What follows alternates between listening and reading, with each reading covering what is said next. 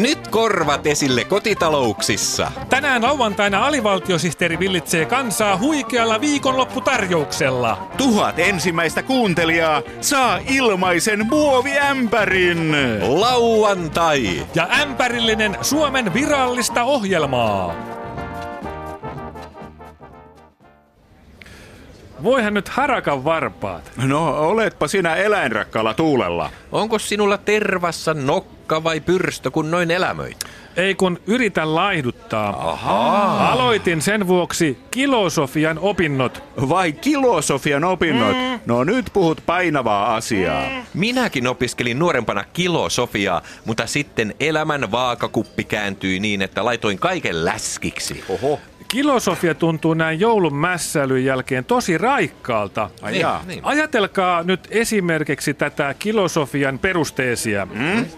Ajattelen kuntosalia, siis olen laihempi. Siistä. Mit, mitä? Mä en tajua kilosofiaa niin kuin ollenkaan. Niin kuin, että jos kuntosali edustaa ideamaailmaa, niin, niin onko hampurilaisravintola sitten reaalimaailmaa, niin kuin ontologisesti ajatellen? Jaa, mm. mutta hei, mulla on ennen lounasta usein vatsassa on patologinen olo. Ai jaa. Mitähän kilosofista koulukuntaa mun vatsani mahtaa edustaa? Niin, niin. Ää, kuulostaa malli esimerkiltä aterialistisesta maailmankatsomuksesta. No niin. Aha.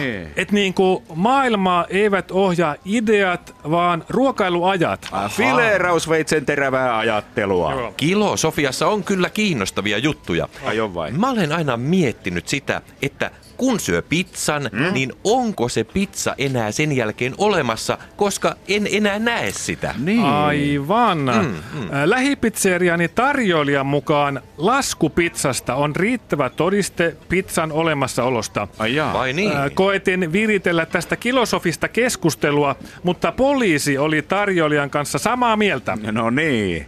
Mua kiinnostaa enemmän kyllä se klassisen kilosofian peruskysymys, mm? että jos on syönyt pizzan, mm? Ja pizzan reunat ovat jääneet lautaselle, Joo. niin onko silloin syönyt pizzan? Hyvä kysymys, Eikö? mutta siinä on liikaa reunaehtoja. No joo. Tähän hän päätyi jo kilosofi Erasmus Fatterdamilainen koettaessaan selvittää, mistä kohtaa pizzaa pizzan reuna alkaa. Niin.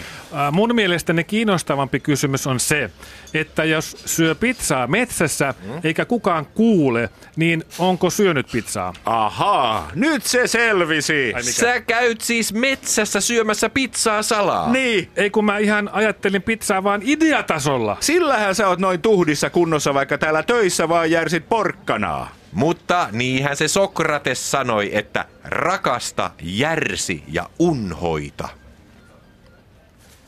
Hei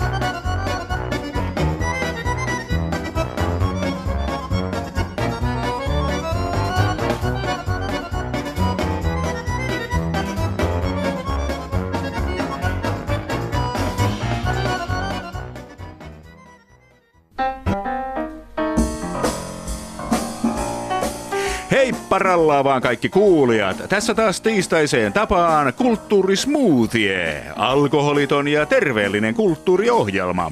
Tänään kulttuurismoothiessa on paljon kulttuurelle ja kulttuuriaiheita, kulttuuria unohtamatta. Ensin puhumme kulttuurin parantavasta vaikutuksesta.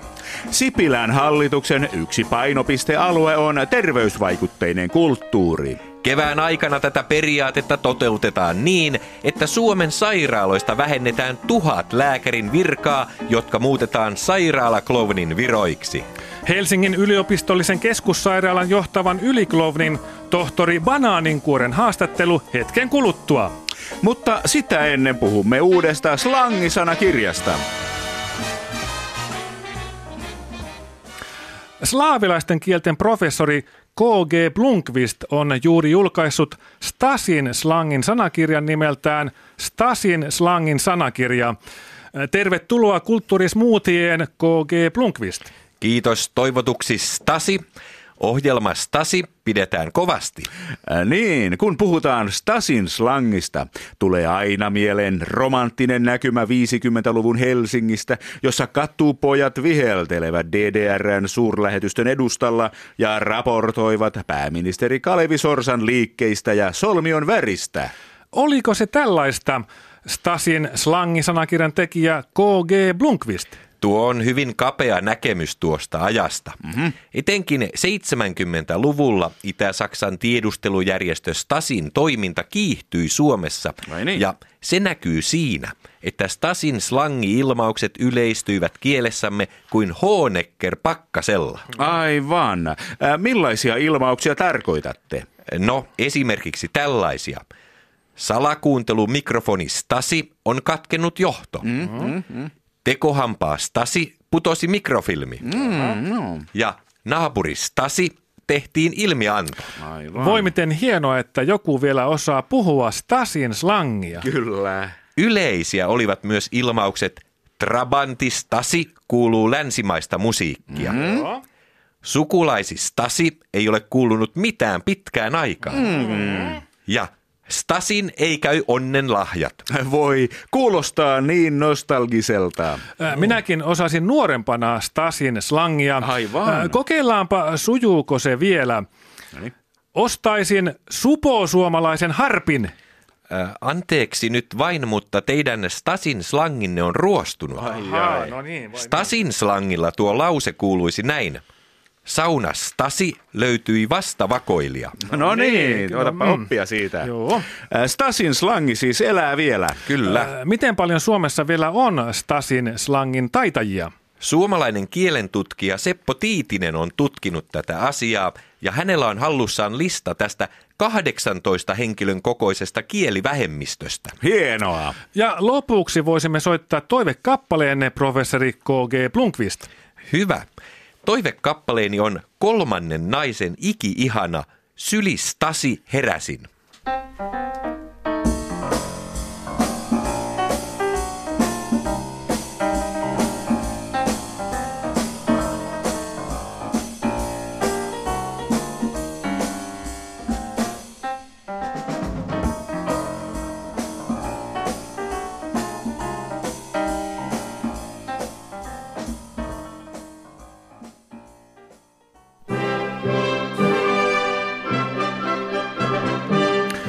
Nyt meillä on poikkeuksellisen suuri kunnia kertoa, että saamme tänne studioon harvinaisen korkea-arvoisia vieraita.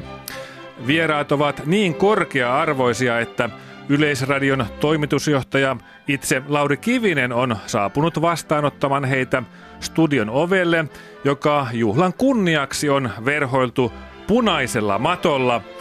Ja sieltä he saapuvat. Tervetuloa sysmäläinen eläkeläinen Ami Kunkka ja kiitos. vammalalainen kuljetuspäällikkö Juri Tohla. Kiitoksia. Täällä Ylessähän vieraita kohdellaan kuin kuninkaallisia. Ai toimittaja on noin lyhyt. Radiossa te kuulostatte paljon pidemmältä, mutta ehkä se johtuu siitä, että radioni sijaitsee ylähyllyllä. No, meillä ei noin korkea-arvoisia vieraita ole käynyt pitkään aikaan. Jaha, jaha. Ami Kunkka ja Juri Tohla. Niin, niin. Miltä tuollaisten korkea-arvoisten ihmisten elämä tuntuu tämän hetken nyky-Suomessa? No on tämä ihan erilaista kuin tavallisen ihmisen elämää. Siinä vaiheessa, kun veriarvot nousevat tietyn rajan ylitse, niin ihmisen kohtelu muuttuu. Miten korkea-arvoisia sitten kohdellaan nykyajan nyky-Suomessa? No silloin kun minun verenpaineeni nousi 200 kautta 104, mm. minua kuskattiin autolla pitkin kaupunkia ja, ja sain käyttööni oman vuodeosaston, jossa palvelualtis henkilökunta palveli minua ympäri vuorokauden. Minulla on samantyyppisiä kokemuksia. Ah, joo, hyvä. Minun korkea-arvoisuuteni huomattiin verikokeessa, jossa kävi ilmi, että kolesteroliarvoni, mm. tulehdusarvoni ja Joo. maksa-arvoni No. olivat sairaanhoitopiirin korkeimmat.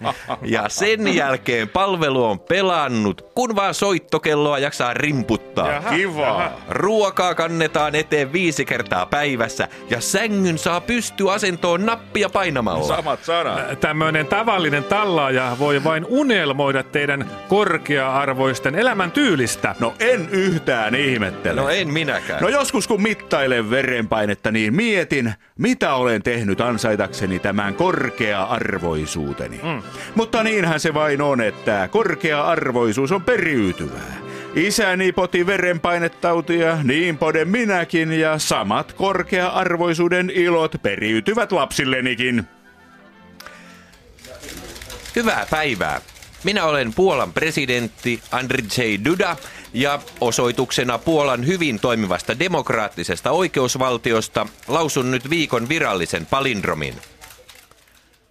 Tammaviat, syyhy, lyhyys tai vammat.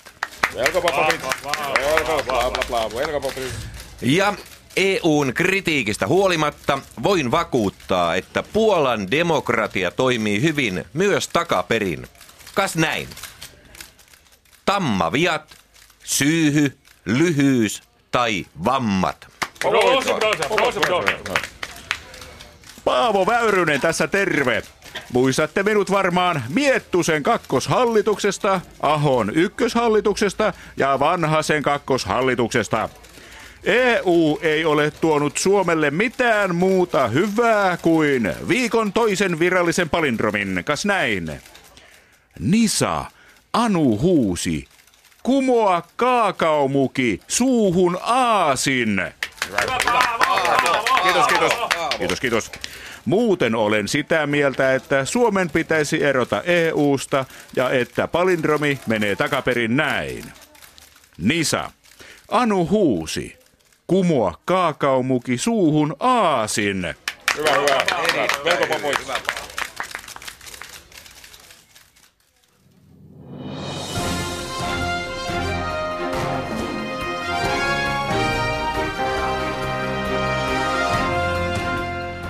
Onko se lintu? Ei. Onko se lentokone? Ei. Se on AVSTTn uutiset.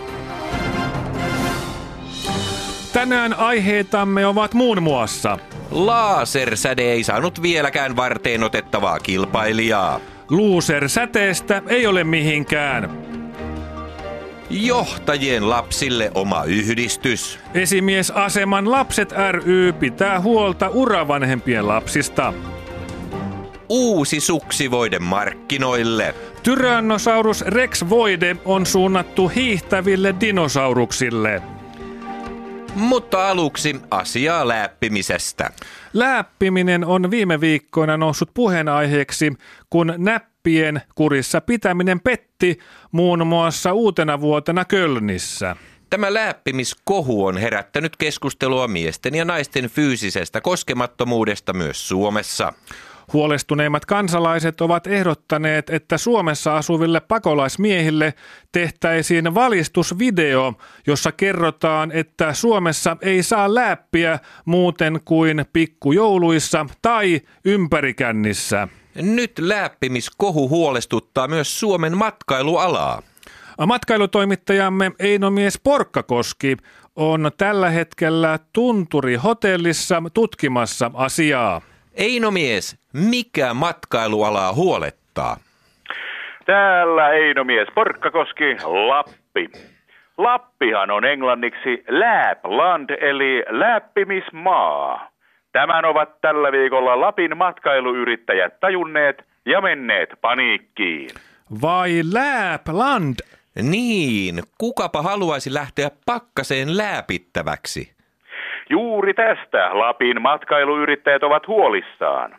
He pelkäävät, että Laplandia aletaan pitää läppimisen paratiisina, jossa ei muuta tehdäkään. Tämän vuoksi matkailuväki on aloittanut mainoskampanjan Laplandin maineen puhdistamiseksi.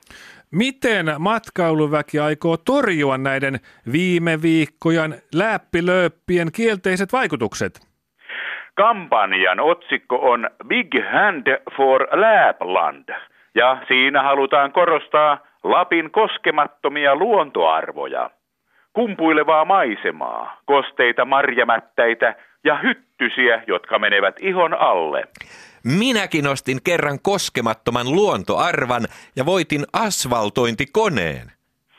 Merkille pantavaa tässä kouriin tuntuvassa kampanjassa on se, että Lapin aikaisemmat vetonaulat, kuten rakovalkea, rivontulet ja nipistelevä pakkanen, on jätetty kokonaan pois. Tuohan on ilouutinen kaikille niille, jotka arvostavat lomamatkassaan kehon itsemääräämisoikeutta. Lapin matkailuala haluaa siis pysyä käsivarren mitan päässä Lapland-kohusta täältä tähän.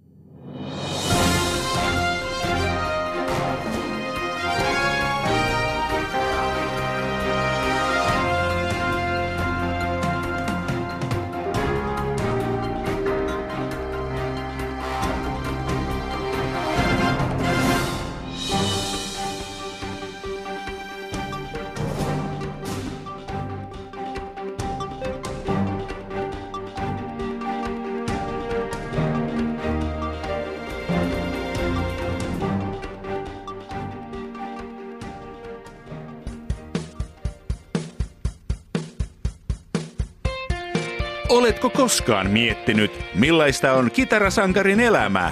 Me näemme heidän kiehtovasta elämästään vain sen siivun, kun he tiluttavat ja liluttavat mukaansa tempaavia puolen tunnin soolojaan silmät kiinni. Mutta millaista heidän elämänsä on oikeasti? Pidelkäähän silinterihatuistanne, sillä nyt alkaa televisio-ohjelma, joka paljastaa sankarikitaristien elämästä kaiken.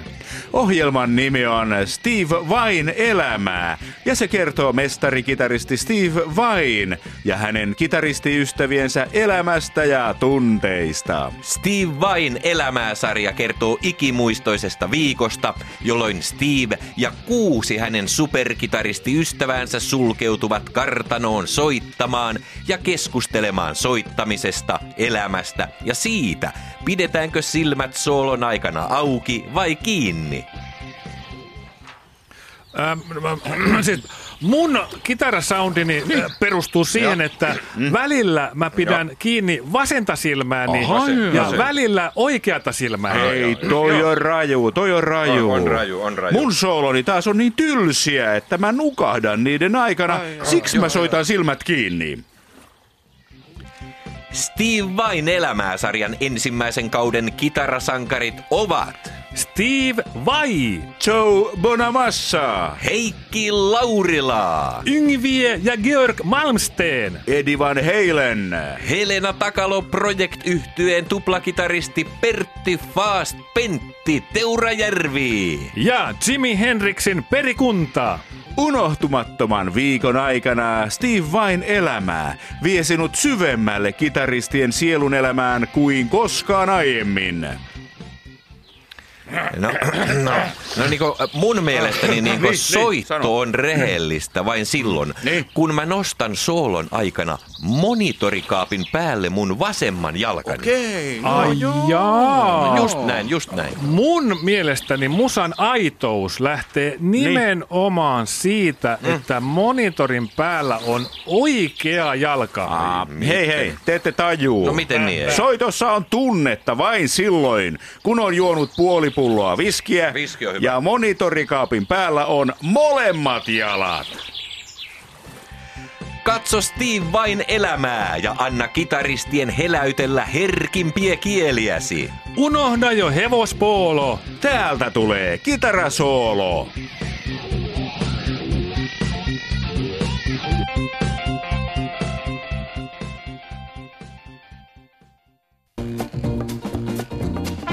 Huomio, huomio! Huomio, huomio! Huomio, huomio! Hyvät kuulijat, tämä on kuulutus, jossa sanotaan huomio, huomio. Jos kuulette kuulutuksen, jossa sanotaan huomio, huomio, niin älkää kiinnittäkö siihen huomiota. Kyseessä on vain kuulutus, jossa sanotaan huomio, huomio.